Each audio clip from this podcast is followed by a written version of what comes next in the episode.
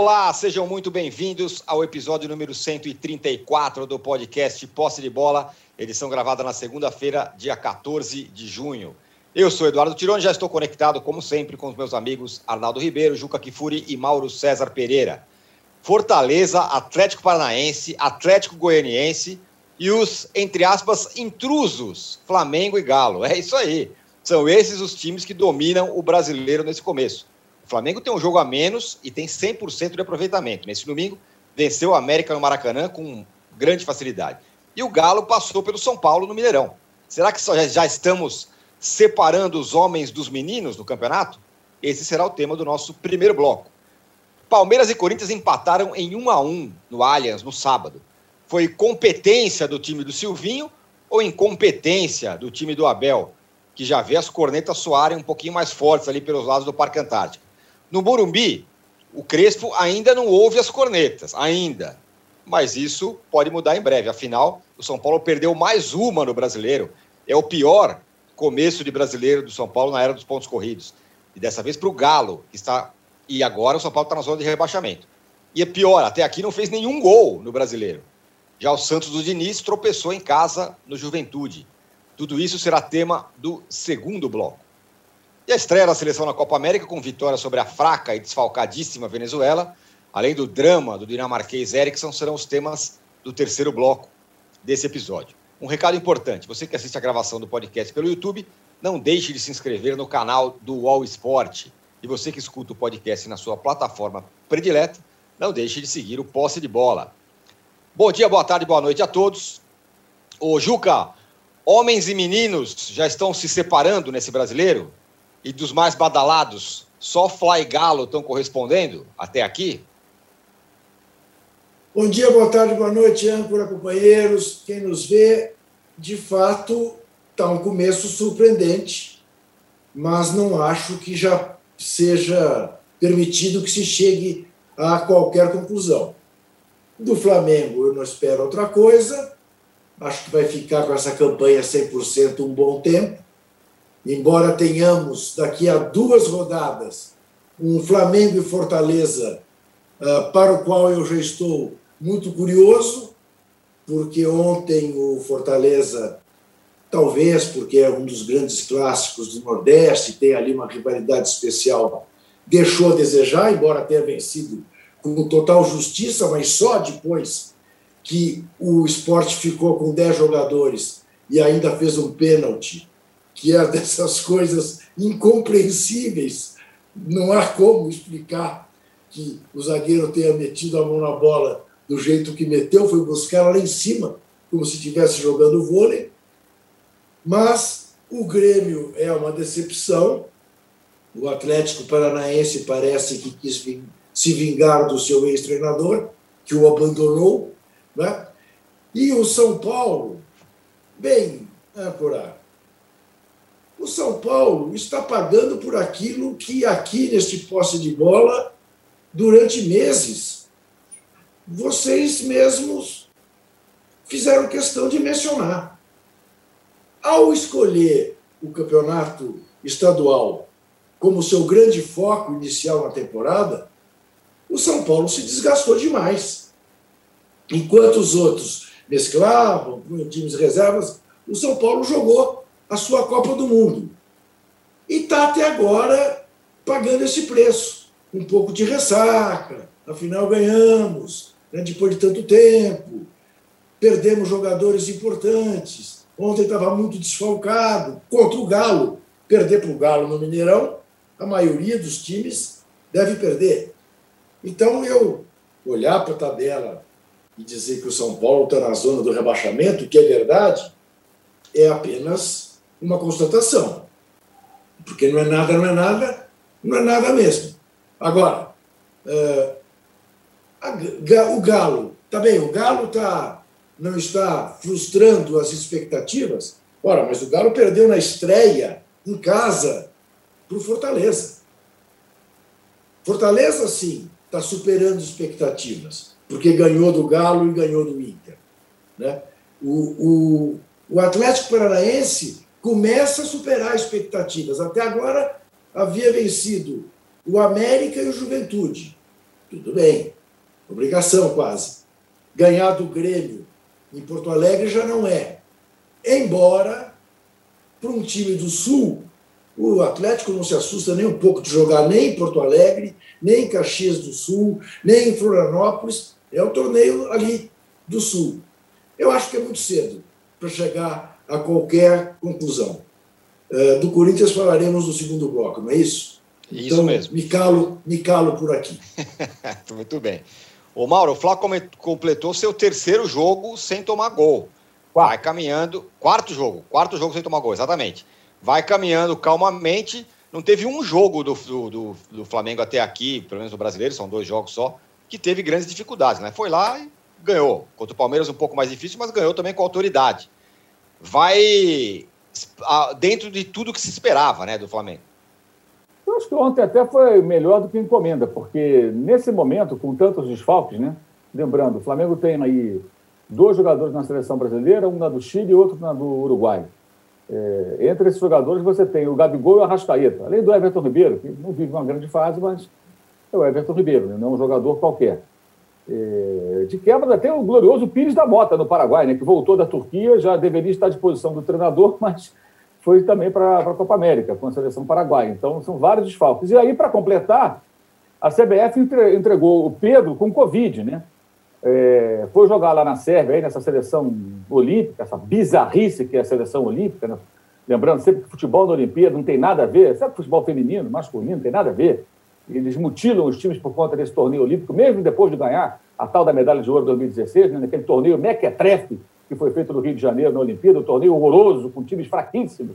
E o Brasil ganhou, ah, que maravilha, mas insistem em mutilar os times por conta de Olimpíada. Aí o Pedro volta com Covid.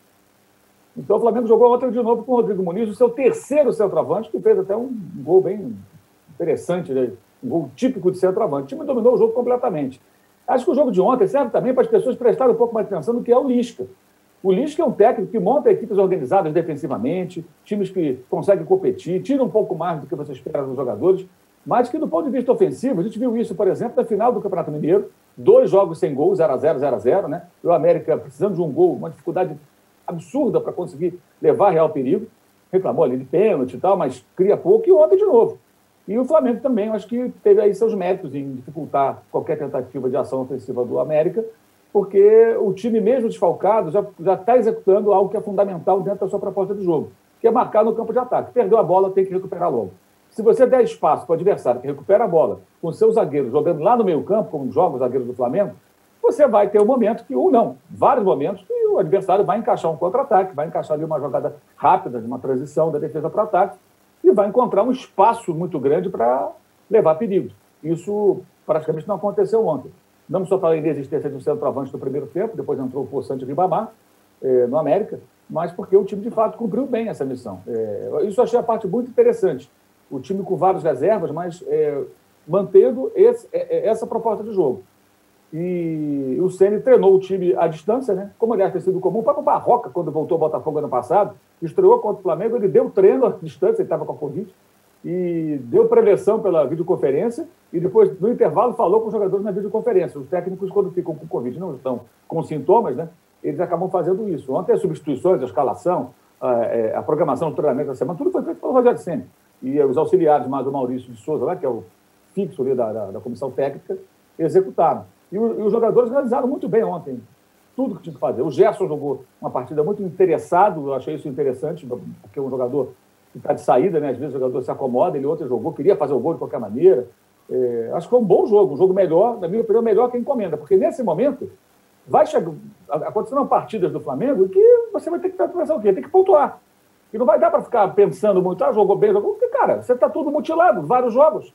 E aí você tem mais jogos em sequência e tem menos jogadores para revezar.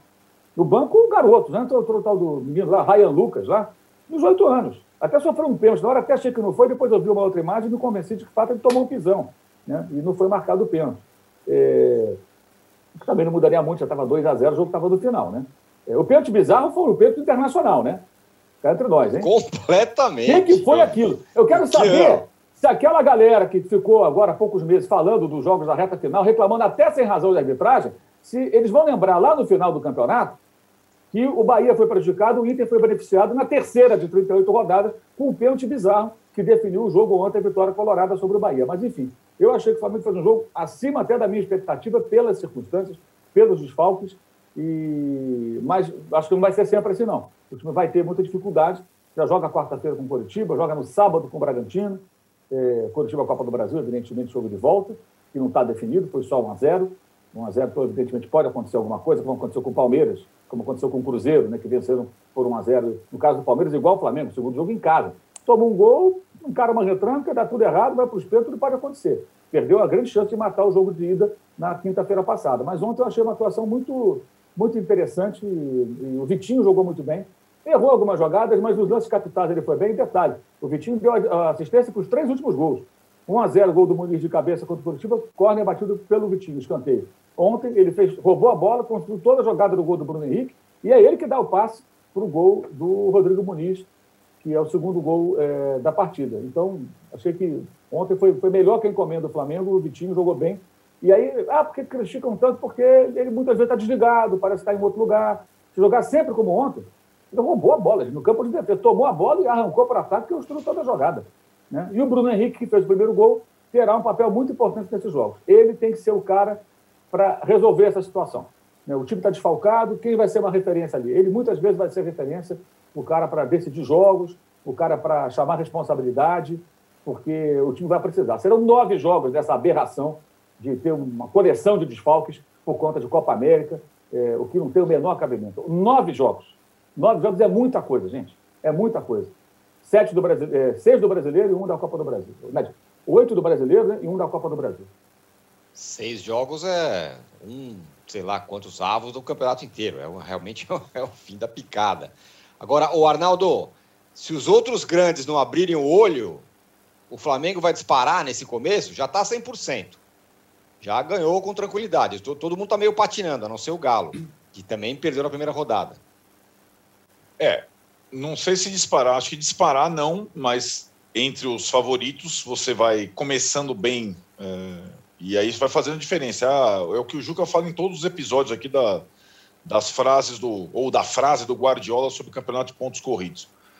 Então esse início bom de quem vai brigar pelo título é, é muito importante. Né? Vai lembrar que o Flamengo o ano passado inteiro sem Copa América, etc. e tal é, perdeu a, a, primeira partida, o confronto direto contra o Atlético em casa. Dessa vez ele ganhou contra o Palmeiras em casa. Enfim, é, agora o Flamengo vai ficar com dois jogos atrasados em relação aos demais, porque não joga na quarta-feira, como disse o Mauro, tem Copa do Brasil. Seria Flamengo e Atlético Paranaense, por exemplo.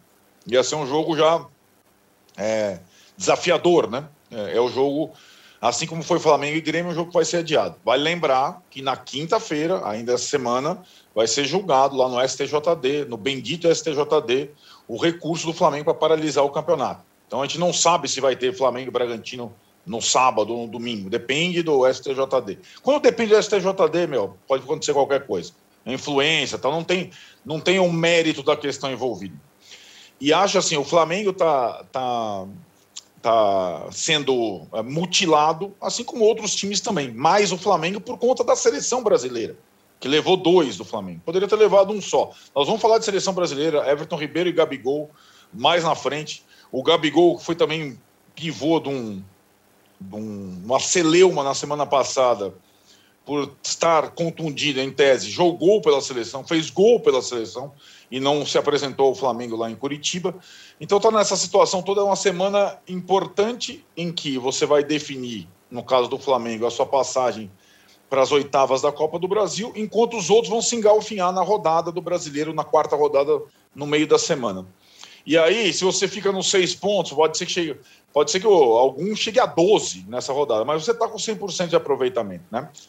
Eu, eu vejo o, dos três maiores favoritos, a largada do Flamengo e o Atlético que tomou o susto do Fortaleza, esses três pontos ele vai ter que recuperar em outras situações, mais consistência. E vejo o Palmeiras, que nós dissecaremos depois, mais turbulento por uma série de fatores, mais instável. Lembrando que o Palmeiras, no Campeonato Brasileiro de Pontos Corridos do ano passado, também teve dificuldade em brigar ali né?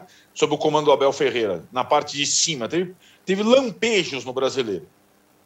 Agora, o Atlético, acho que tem elenco para levar é, a competição com o Flamengo é, cabeça a cabeça. Acho que ele tem condição de fazer isso. E tem treinador para fazer isso, tem um treinador acostumado com pontos corridos, que é o Cuca. É, é, é interessante, aliás, projetar esse duelo Cuca e Rogério Senna, talvez sejam os técnicos, é, mesmo com os altos e baixos, mais consistentes entre os brasileiros nos últimos tempos, né, para lá e para cá. E acho que esse, esse início do Flamengo é um início é, é um início bom para quem tem tanto problema nesse momento, né? E, e acho que os, os, os, os, coelhos, como se diz na, nas corridas, né? Nas, na, dessa semana teve frase do Crespo comparando o Brasileirão de pontos corridos a uma maratona. Os coelhos, que são aqueles que saem na frente, alguns é, não, não vão manter, é, evidentemente, essa, esse desempenho de 100% como tem o Flamengo, mas essa largada é muito importante desses times, Fortaleza, Atlético, é, Bahia mesmo, que foi prejudicado ontem, para na hora final ter uma gordura para administrar ou ter um campeonato seguro para fazer. Porque na parte de baixo também é muito complicado. Né? Então, se alguém larga mal na parte de baixo e não tem é, poder aquisitivo, investimento, provavelmente vai se ferrar lá na frente né, como aconteceu no Campeonato Brasileiro do ano passado. Ah, eu acho que, pelo cheiro da largada, Flamengo e Atlético vão continuar nessa, nessa disputa por um, um bom tempo. Lembrando que o Flamengo vai perdendo um ou outro jogador e o Atlético vai contratando um ou outro jogador. Estou fazendo um recorte dos últimos três anos. Né? O Atlético está ainda na fase do cheque em branco de quem não conquista um título brasileiro desde 1971 e tem esse campeonato meio com obsessão.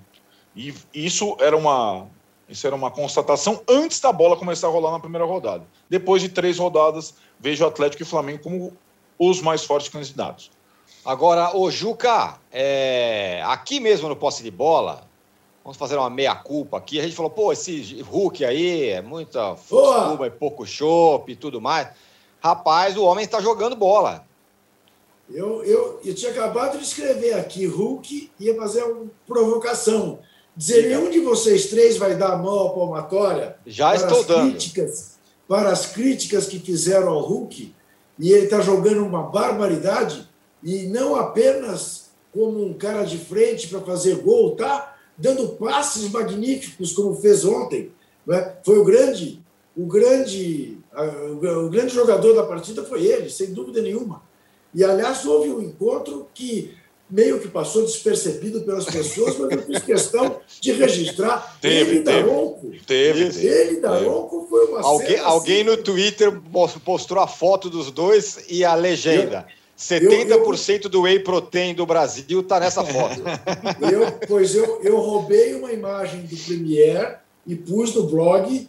Acho que este cidadão do Twitter deve ser frequentador, porque pus bem antes, uh, dizendo que era um encontro dos músculos. Realmente. É isso. Ainda, ainda bem que foi um encontro amistoso, embora o Hulk estivesse reclamando de uma falta, de um pênalti que teria recebido do Miranda, que não foi pênalti.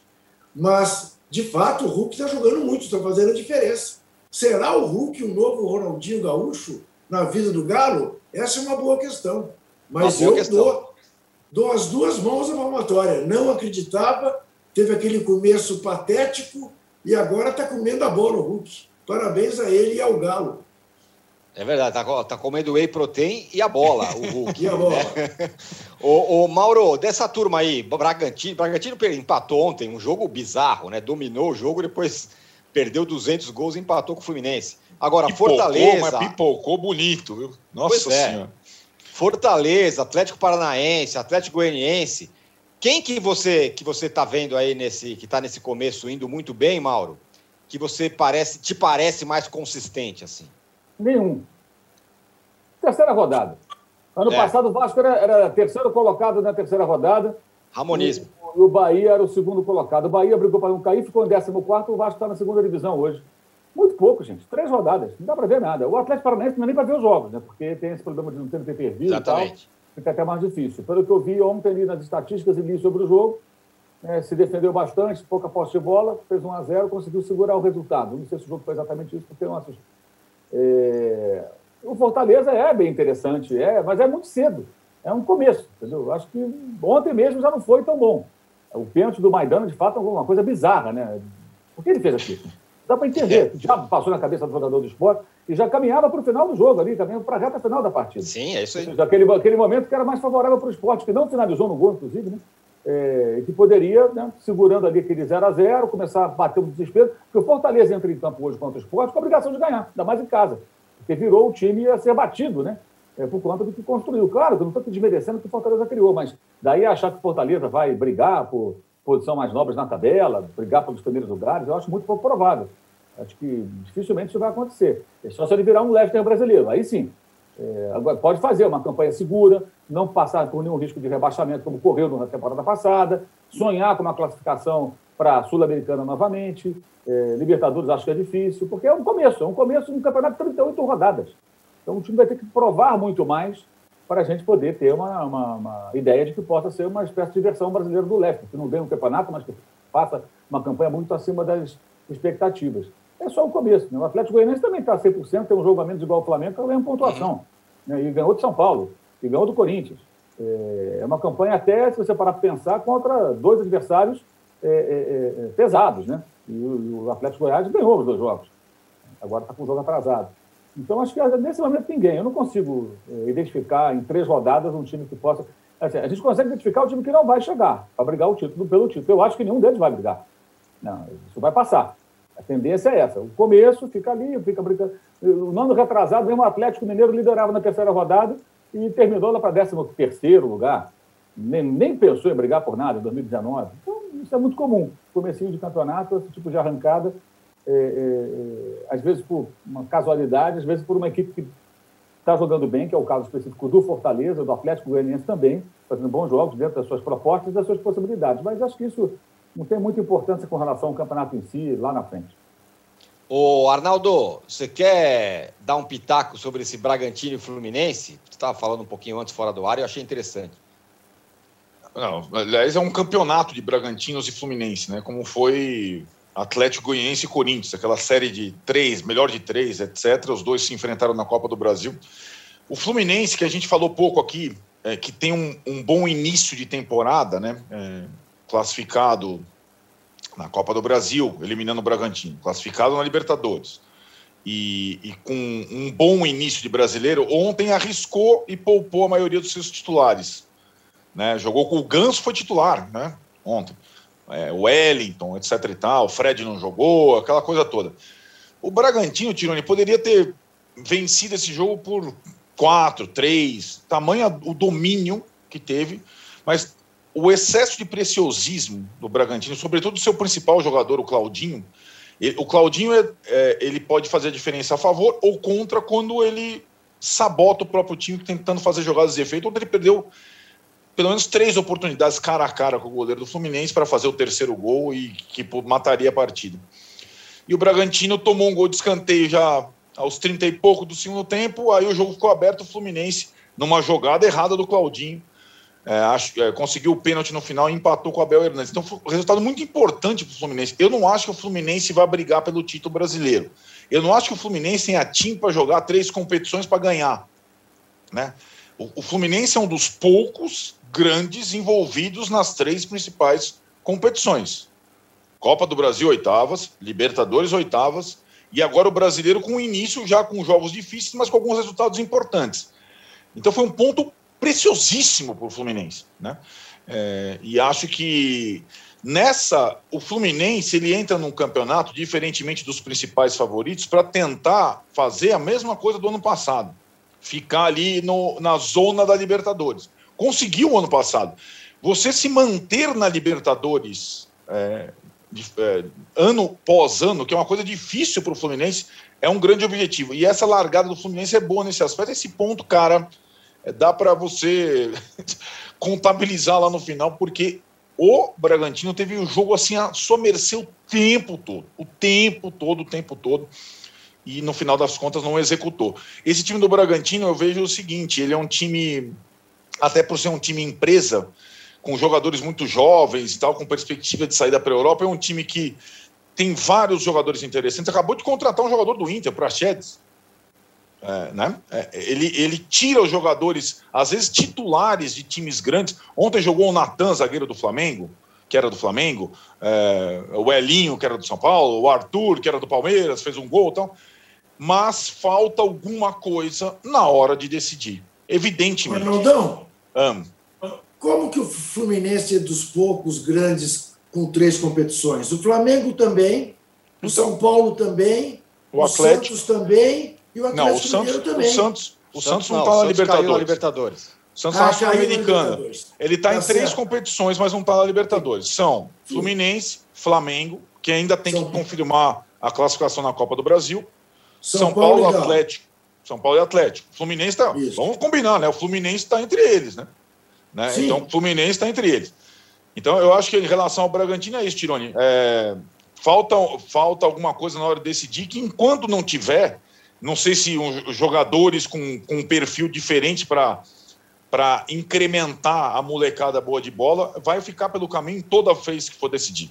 Toda vez. O Bragantino está classificado na Copa Sul-Americana também, né, Juca? Mas é.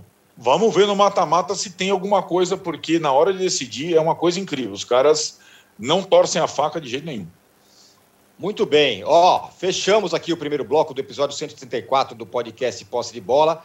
A gente volta em 30 segundos para falar do derby 1 a 1 Silvinho contra Abel, Corinthians e Palmeiras. E para falar do São Paulo, que não ganha, não faz gol, está na zona de rebaixamento. E olha o escudinho do Corinthians ali. Like que é bom nada, né, Juca? Já voltamos. Já voltamos em 30 segundos. vou pedir aumento, porque eu tenho muitas funções aqui nesse É programa. isso, é verdade. É. Baixo Clero é o podcast de política do UOL. Toda semana eu, Carla Bigato, converso com os comentaristas Maria Carolina Trevisan e Diogo Schelp sobre temas que dominam a pauta política brasileira.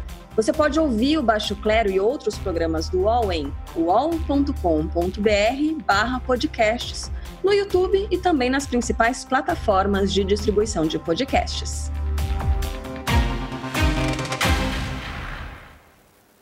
Estamos de volta para o segundo bloco do episódio 134 do podcast Posse de Bola. O Juca, o empate no derby, Corinthians e Palmeiras, foi competência do Corinthians do Silvinho ou incompetência do Palmeiras do Abel?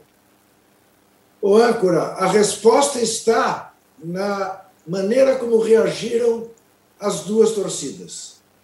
A torcida do Palmeiras, justamente irritada com um empate que teve sabor de derrota, e a torcida no Corinthians justamente feliz com um empate que teve sabor de vitória. Porque o Palmeiras conseguiu, contra um time desprovido de talento, de qualquer criatividade, conseguiu ser pior do que o Corinthians no primeiro tempo, pior do que o Corinthians no primeiro tempo, e no segundo até criou mais chances de gol, mas foi quando também tomou um empate.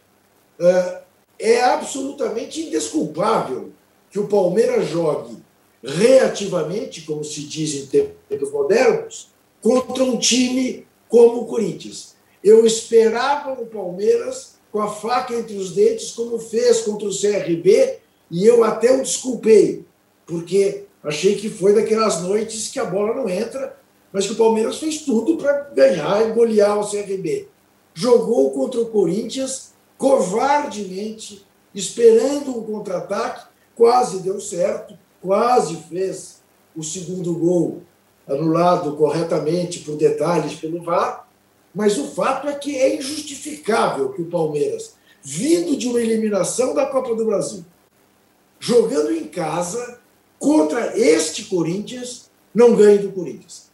Uh, eu sei de corintianos que se fecharam no quarto para ver o jogo sozinho, com vergonha do que previa ser uma goleada. Entendeu? Para que as netas não o vissem, com um amigo meu. É, é, e, e, acabou feliz da vida, ganhou o sábado. Mandou vir comida japonesa. Ah, abriu a porta, abriu a carteira, abriu, chutou a porta no final. É, abriu a carteira, abriu a carteira. Porque realmente, olha, é indesculpável. Eu, indesculpável. Eu, eu, se fosse palmeirense, estaria mais muito, muito pé da vida. Não é possível. Não é possível. Com esse elenco que o Palmeiras tem, o Corinthians, além do mais, mais uma vez jogou com 10. Eu convido quem nos vê assistir ao próximo jogo do Corinthians e ficar prestando atenção no Luan. Ele perde todas as divididas, ele é desarmado por trás quatro ou cinco vezes por jogo, ele erra passe de três metros, ele é uma meba dentro de campo. E provavelmente obrigaram o Silvinho a colocá-lo para jogar. Silvinho que fez até o discurso correto do time que rala, do time que está com vontade o, o Luan até pode dizer para ele: Eu estou com muita vontade, professor, mas ele não revela isso dentro de campo em nenhum momento. Ele só pode estar sendo posto para jogar como se fosse uma vitrine, para que alguém tente contratá-lo. E quanto mais ele for exposto, pior será para o Corinthians, porque ninguém vai querer contratar um rapaz que tem alebias, e sei lá o que ele tem, né? Porque se já não é mais o problema na planta do pé, é na planta da cabeça. Enfim, não tem jeito. É, é tá, realmente é, foi um negócio surpreendente. Agora, Mauro, o que está acontecendo é, é, o seguinte: o, começou uma, uma, uma pequena. um zoom, zoom, zoom com relação ao Abel Ferreira, de parte da torcida e tudo mais do Palmeiras. Mas o grande, é, o grande foco de, de boa parte da torcida é o elenco. Não, o elenco está acomodado, tem que mandar todo mundo embora, tem que mudar tal. É, o elenco do Palmeiras não poderia fazer mais do que vem fazendo?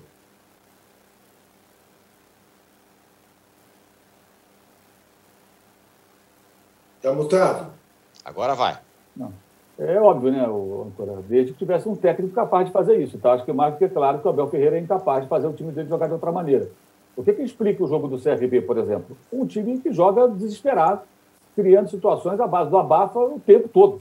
Com o Scarpa chutando mais de 10 vezes contra o gol. E por quê? Porque o time não tem jogada. Essa jogada do gol do Corinthians, aliás, muito bem construída, uma bela jogada do gol do Corinthians, uhum. dificilmente o Palmeiras faz. Mas pelo tempo de trabalho do técnico, pela qualidade dos jogadores, o Palmeiras deveria ser capaz de encontrar espaço para trabalhar uma bola contra uma defesa fechada como a do CRB e alguém chegar em condições de fazer o gol. Mas não, é volume com afobação, com 300 bolas jogadas na área sem um centroavante alvo. Chama o Davidson, então, para jogar de novo, já está disponível. É, é, muita falta de imaginação, é muita limitação do técnico do Palmeiras, mas há um negócio chamado gratidão. Né? Ele ganhou a Libertadores e ganhou a Copa do Brasil. Então, é como se o São Lourenço fosse refém do Edgardo Balsa, que é um técnico fraco até hoje, porque ganhou uma Libertadores pelo São Lourenço. Não, tomara que ele foi embora. É um técnico de conceitos que já estão lá para trás. E o Abel Ferreira é um técnico jovem mas o que ele faz não é diferente do que outros técnicos fazem aqui no Brasil, técnicos que não são dos melhores. Então o Palmeiras é um desperdício, de novo, de, de, de, de material humano. Dá para fazer coisa melhor? É evidente que dá para fazer coisa melhor. É claro que dá para fazer coisa melhor. Que o Corinthians faz um gol que ele trabalha, trabalha a jogada, tudo, e chega o Gabriel, volante para finalizar, como finalizou com liberdade, o Palmeiras dificilmente faz uma jogada assim. E o detalhe, o Palmeiras estava fechado naquela altura. O Palmeiras é aquilo, faz o gol, defende.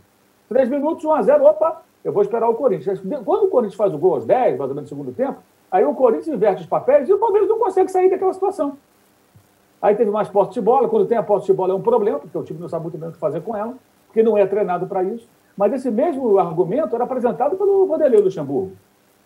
Né? E muita gente não concordava com o Luxemburgo, eu inclusive. Não, o problema não é o elenco, é o técnico. E agora mudou? O elenco é o mesmo. Né? Talvez uma mudança ou outra aqui ali, mas eh, a espinha dorsal, o grosso do elenco ali é o mesmo que o Luxemburgo tinha há um ano. Então, o que, que mudou? Mudou que o time foi campeão, de fato, com uma forma de jogar que funcionou para aquelas duas competições, né? mesmo com alguns acidentes de percurso que chamavam já a atenção, alguns jogos ruins em que tudo deu certo, é, mas é, agora vai ficando cada vez mais claro. É uma sequência de atuações ruins. E isso, para mim, já está muito claro. No início tinha aquela, aquela muleta, ah, não teve tempo para treinar. Agora não é mais isso. Até porque teve momentos que teve tempo e ele resolveu cuidar da vida dele, que é o problema dele com o Palmeiras. Então teve tempo, não treinou porque ele não quis treinar. E, e não adianta treinar quando você tem um técnico que parece não ter capacidade de fazer o time jogar de outra maneira.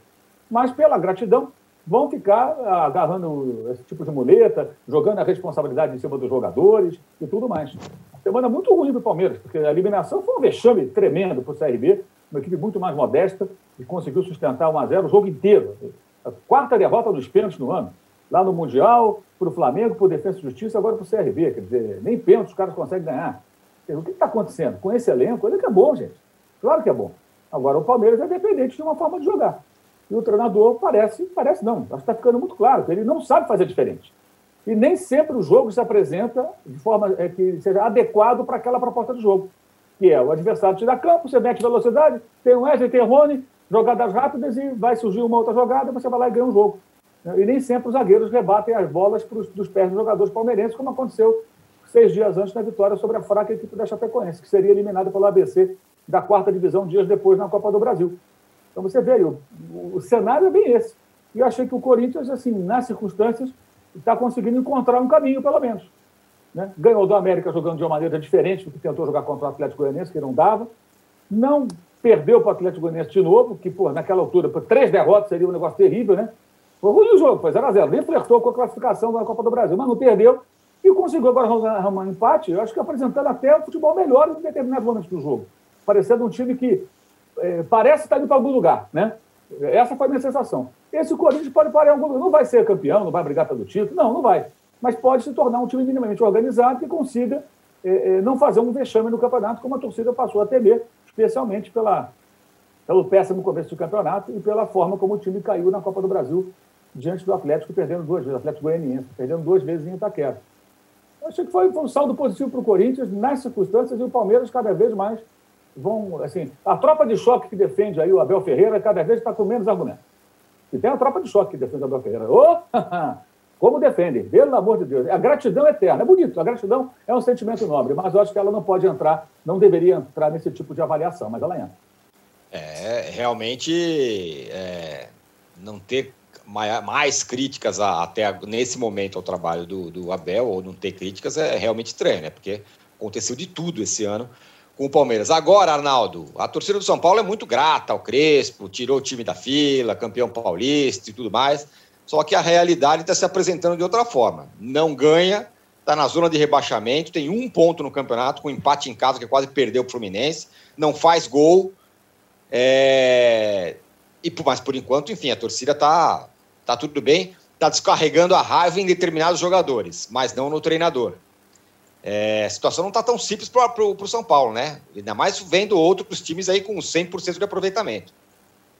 É, antes de, acho que, dissecar o, o São Paulo, esse início ruim, pior início de brasileiro desde a, dos pontos corridos 2003, vai lembrar que o Palmeiras, para completar, está indo ao Paraguai hoje vacinar a sua delegação, naquela coisa meio bizarra que a gente tem. Alguns times brasileiros se vacinaram, o Atlético vacinou, outro vacinou, aí não pode vacinar no Brasil aí sai do Brasil para receber a primeira dose. Outros querem vacinar durante essa semana.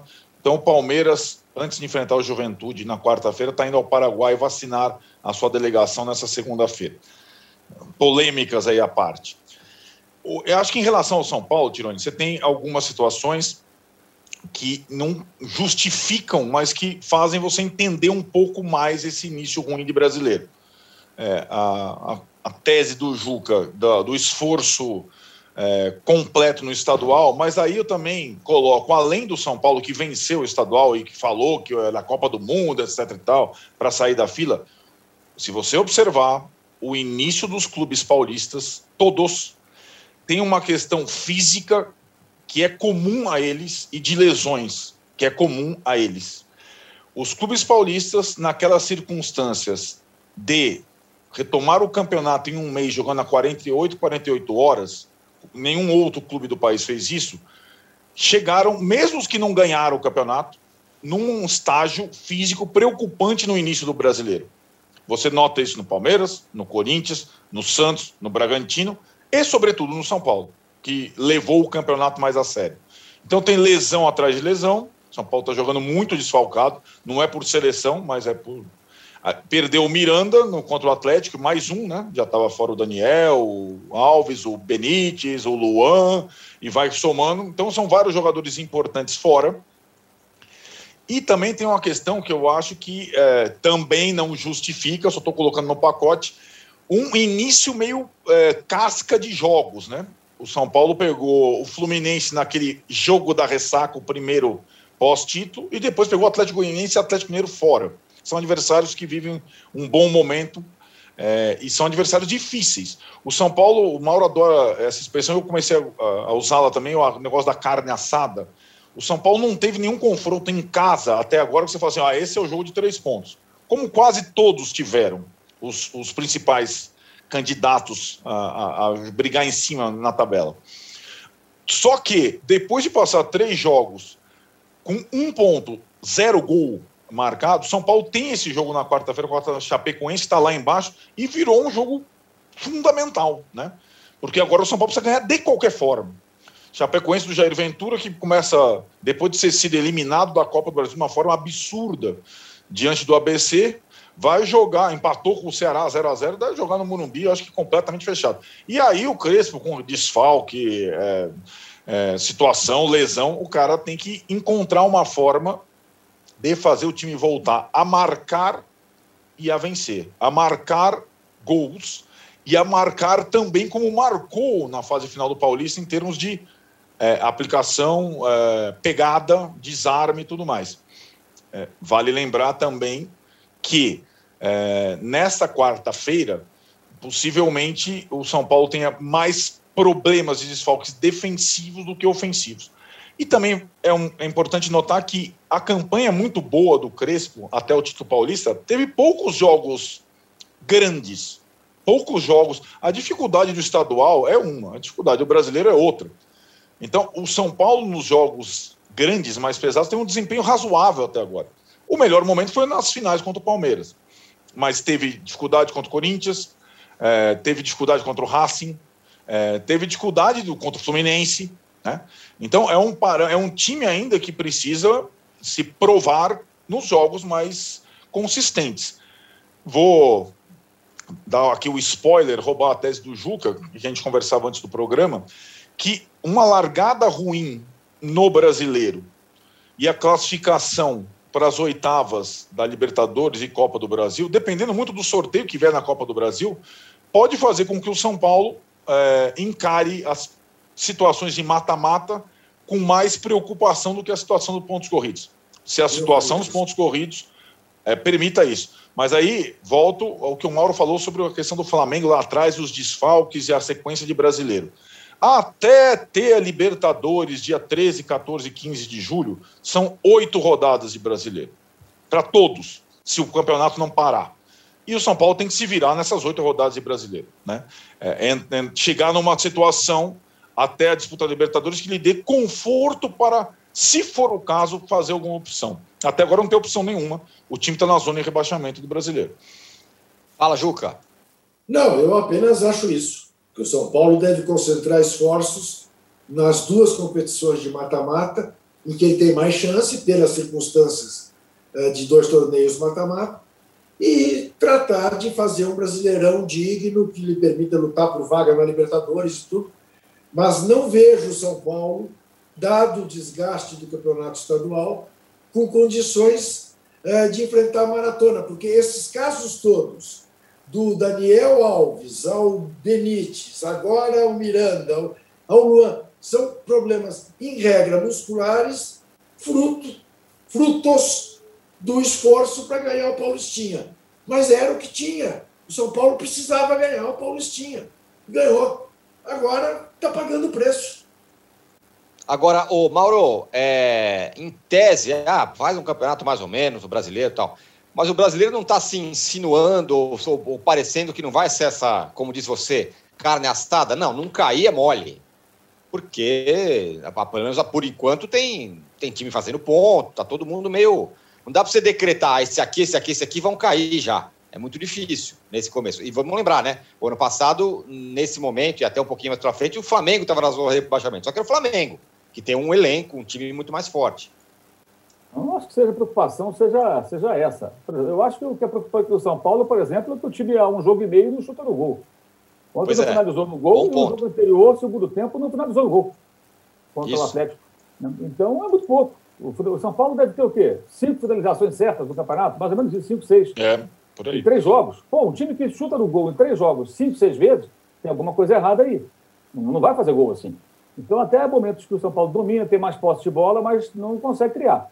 Ontem também me chamou a atenção o fato do time manter, manteve três zagueiros e não tinha ali um centroavante adversário, né? O Hulk não é um centroavante, ele se movimenta, corre pelo ataque todo, traz a bola. Aliás, o Hulk, é, que está de fato indo melhor do que encomenda, eu acho que o próprio destaque do Hulk individual é uma, um reflexo de que o Atlético é um time que também não tem jogo coletivo ajustado. Está bem longe disso ainda. Né? O atleta está bem longe disso ainda, pelo material humano que tem o Cuca. E aí o Hulk faz o que? Ele resolve sozinho. Ele pega a bola, arranca com ela e vai abrindo defesa.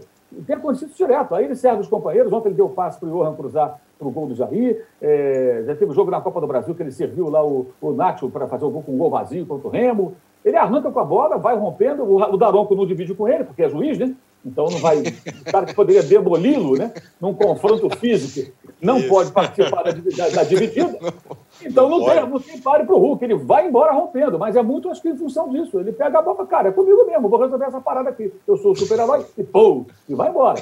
Sai arrancando com a bola, ele tem boa técnica, né? Chuta forte, é um cara inteligente em campo, experiente, está fazendo diferença. Acho que é uma. Ele está resolvendo problemas para o Hulk, na minha opinião. Mas o São Paulo não tem esse Hulk, né? Para começar a tirar o coelho da cartola e resolver sozinho. Então o time não chuta no gol, o time não finaliza. E achei ontem também a falha muito grave do Miranda do gol do Atlético, né? A bola passou, ele saiu da bola. A bola para o zagueiro da experiência dele, rebate essa bola para o lado. E ele saiu da bola, não entendi. Ele simplesmente não quis tocar, com medo de fazer o gol contra. O zagueiro butinudo tem medo de fazer o gol contra. O zagueiro do nível do Miranda não vai ter medo de fazer gol contra. Ele vai saber como tirar a bola dali ele não tirou. Eu achei que foi uma falha grave e foi ali que o jogo foi decidido, né?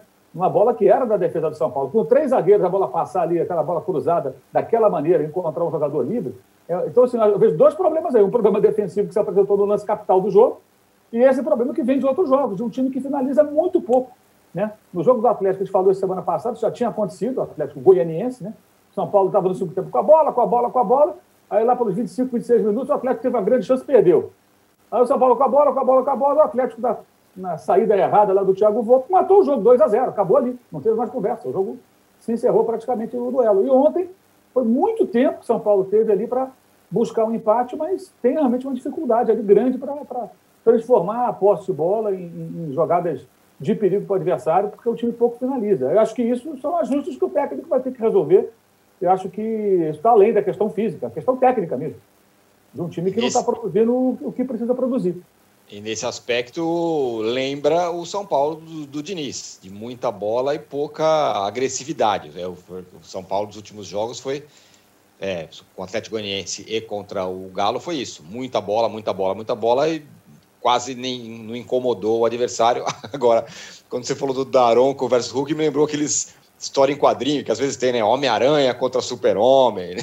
tem, tem, uns negócios desses, né? Às vezes, é o Hulk contra não sei o que lá. Ontem era o Daronco contra o Hulk. Bom, fechamos aqui o segundo bloco do episódio 134 do podcast Posse de Bola. No terceiro bloco, vamos falar. O Juca já está pedindo like, ó, like, like analógico nesse momento. Randômico, pedir, randômico. Agora, agora randômico, agora o like digital.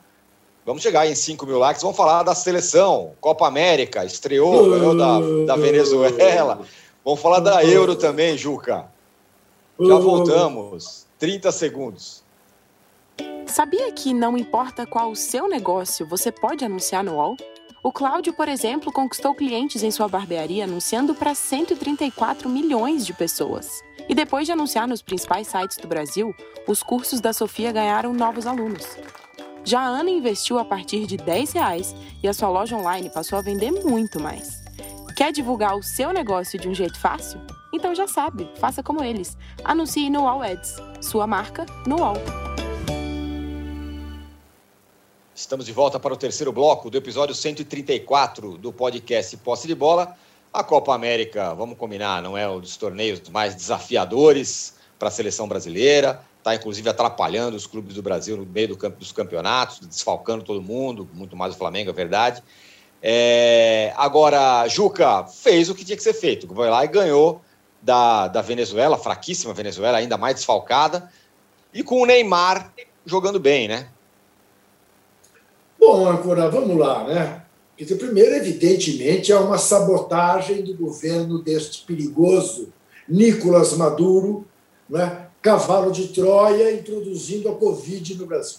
Você não tem a dúvida de que essa notícia de que tem 13 membros da delegação uh, com Covid é sabotagem contra a Cova América. Né? Aí puseram lá uma seleção B da Venezuela. Da Venezuela. Eu achei que viveríamos tempos das da década de 70. O Brasil faria seis, sete.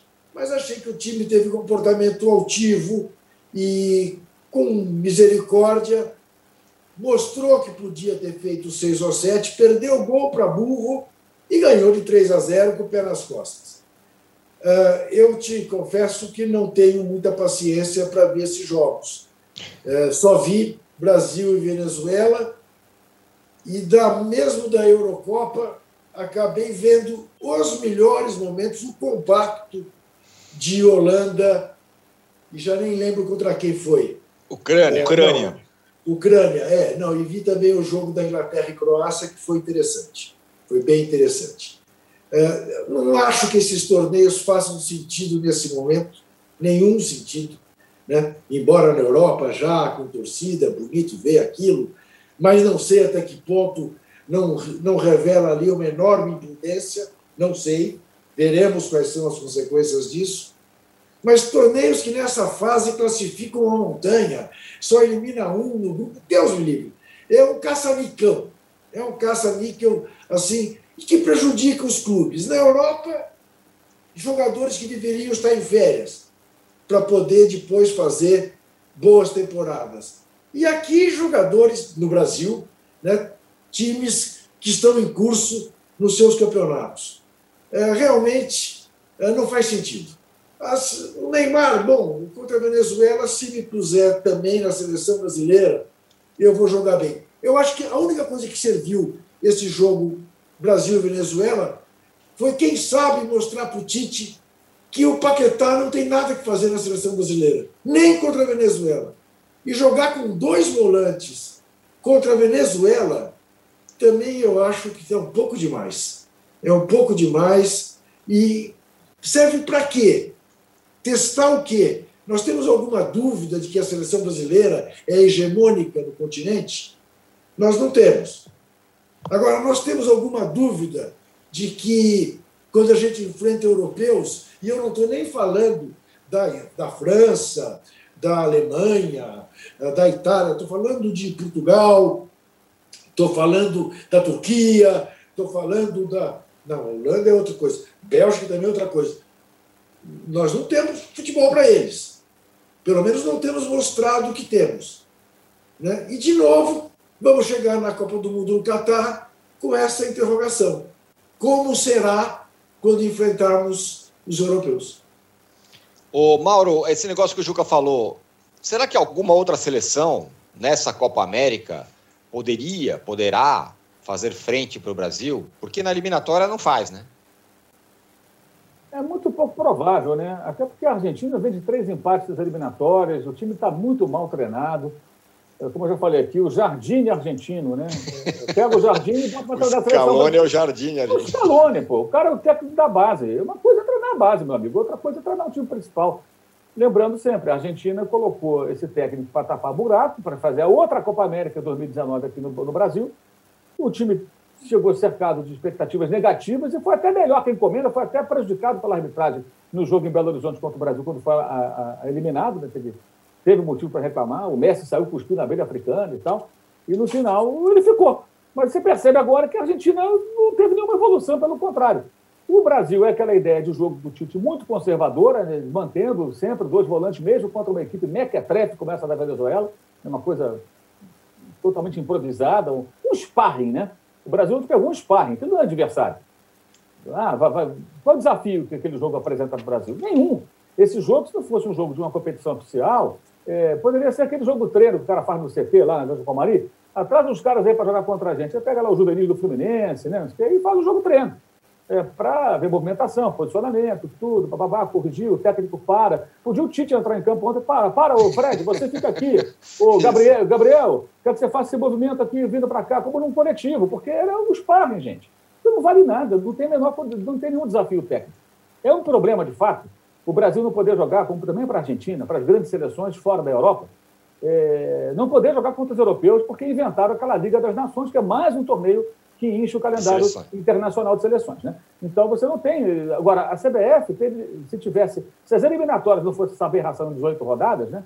talvez sobraria um tempo para uns amistosinhos aí, e aí você fica monitorando, para usar a palavra da moda, e aí seria monitorar mesmo. É, os calendários das seleções europeias. Pô, a Bélgica tem um, tem um buraco aqui na agenda dela para outubro do ano que vem. Vamos, vamos, vamos ligar para os caras lá, vamos mandar o WhatsApp, ver se os belgas querem jogar com a gente, a Inglaterra, a Itália, a Espanha, a França, a Alemanha, né? ou pelo menos algumas seleções intermediárias, Dinamarca, é, é, sabe, que você pode jogar contra os caras que vão te oferecer alguma resistência. É sempre bom lembrar, o futebol de seleções é, hoje é totalmente dominado pela Europa. A Europa ganhou as quatro últimas Copas do Mundo e dos oito finalistas dos quatro últimos mundiais, só um não era europeu, a Argentina, aqui no Brasil, contra a Alemanha em 2014. E a seleção brasileira já tem quatro eliminações consecutivas diante de seleções europeias, e diferentes seleções. Né? Uma, é assim, você pega 2006, Brasil e França, eliminação categórica, assim, daquelas que foi 1 a 0 o placar, mas a, a, uhum. França engoliu o Brasil, Zidane dominou o jogo, todo mundo lembra disso. Em 2010, Sim. a derrota para a Holanda. Essa foi mais discutível. O Brasil perdeu ali, teve melhor no jogo, teve um momento, mas, mas caiu. Por quê? É o adversário que te ameaça. Você tem um Schneider metendo bola na área, cruzando a tua bola parada, um abraço.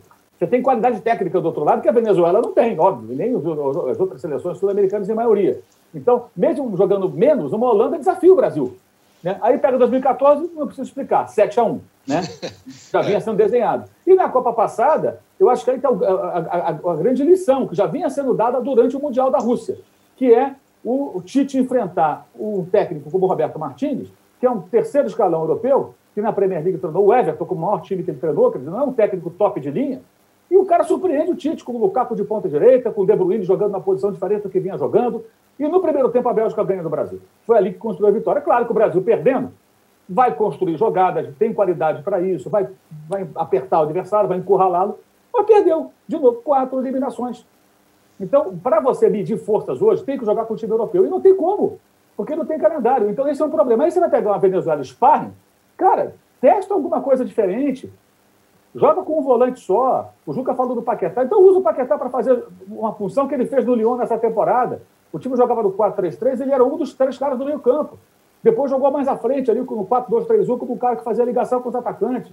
Experimenta jogadores em outras funções. Mas o Tite é muito conservador e é cercado de, de auxiliares, o Silvinho era um deles, também o Kleber Xavier, que são réplicas dele.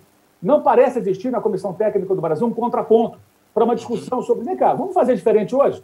Né? Vamos colocar um tempero aqui nesse negócio que está muito sem sal? Parece comida de hospital? Né? Não, não, vamos mudar isso aqui. Não, não, é, é tudo igual. Até se eu ouvir a entrevista do Tite, é chatíssimo, né? Ouve do Kleber Xavier, é mais chato ainda.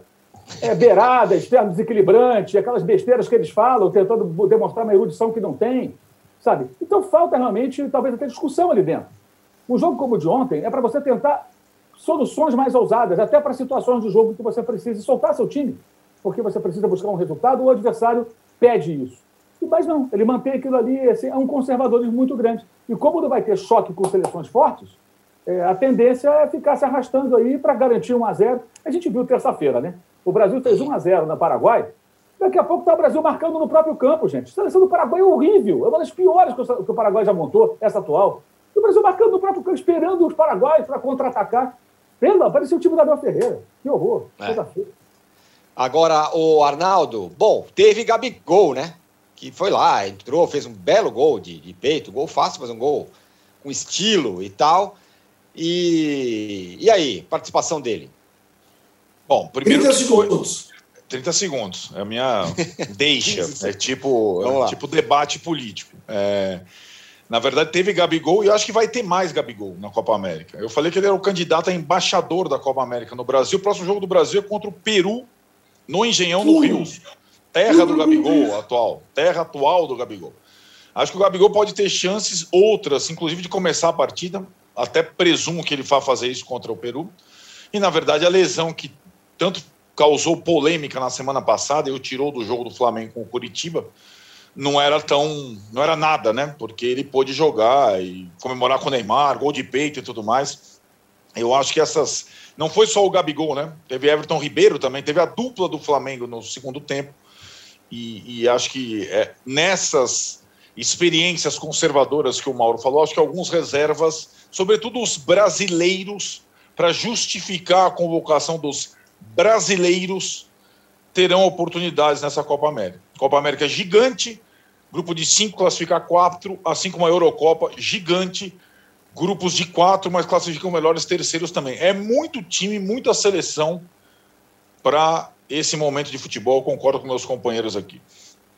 Muito bem. Senhores, fechamos aqui o episódio 134 do podcast Posse de Bola. Só quero dar um pitaco final sobre a questão do Eriksen, que teve lá a parada cardíaca. Peraí, o Juca quer falar. Diga lá, Juca. Não, tô dando tchau. Ah, tá. Você vai falar que, que. Só rapidinho, que. Ah, porque o futebol sul-americano, porque é desorganizado, porque não sei o quê, tá, tá, tá. É um escândalo a bola voltar a rolar depois que o cara quase morreu dentro do campo. Mas show me the money. Ah, o cara tá bom, então vamos jogar. Vamos jogar futebol e vamos que vamos. Então, nesse aspecto, a Europa, o futebol europeu é bem parecido com o futebol sul-americano. Show me the money. Bom, fechamos aqui o, o episódio 130. Diga. 130, o capitalismo. O capitalismo. 134 do podcast Posse de Bola. É, você que acompanha essa gravação ao vivo, agora no canal UOL, você fica com o UOL Entrevista. Nessa segunda-feira, o convidado é Alexandre Calil, prefeito de Belo Horizonte, feliz da vida. É feliz, Galo hoje está feliz. Venceu, venceu ontem o São Paulo. Até sexta-feira, pessoal. Tchau. Você pode ouvir este e outros podcasts do UOL em uol.com.br podcasts. Posse de bola tem pauta e edição de Arnaldo Ribeiro e Eduardo Tironi, produção de Rubens Lisboa, edição de áudio de João Pedro Pinheiro e coordenação de Juliana Carpanês.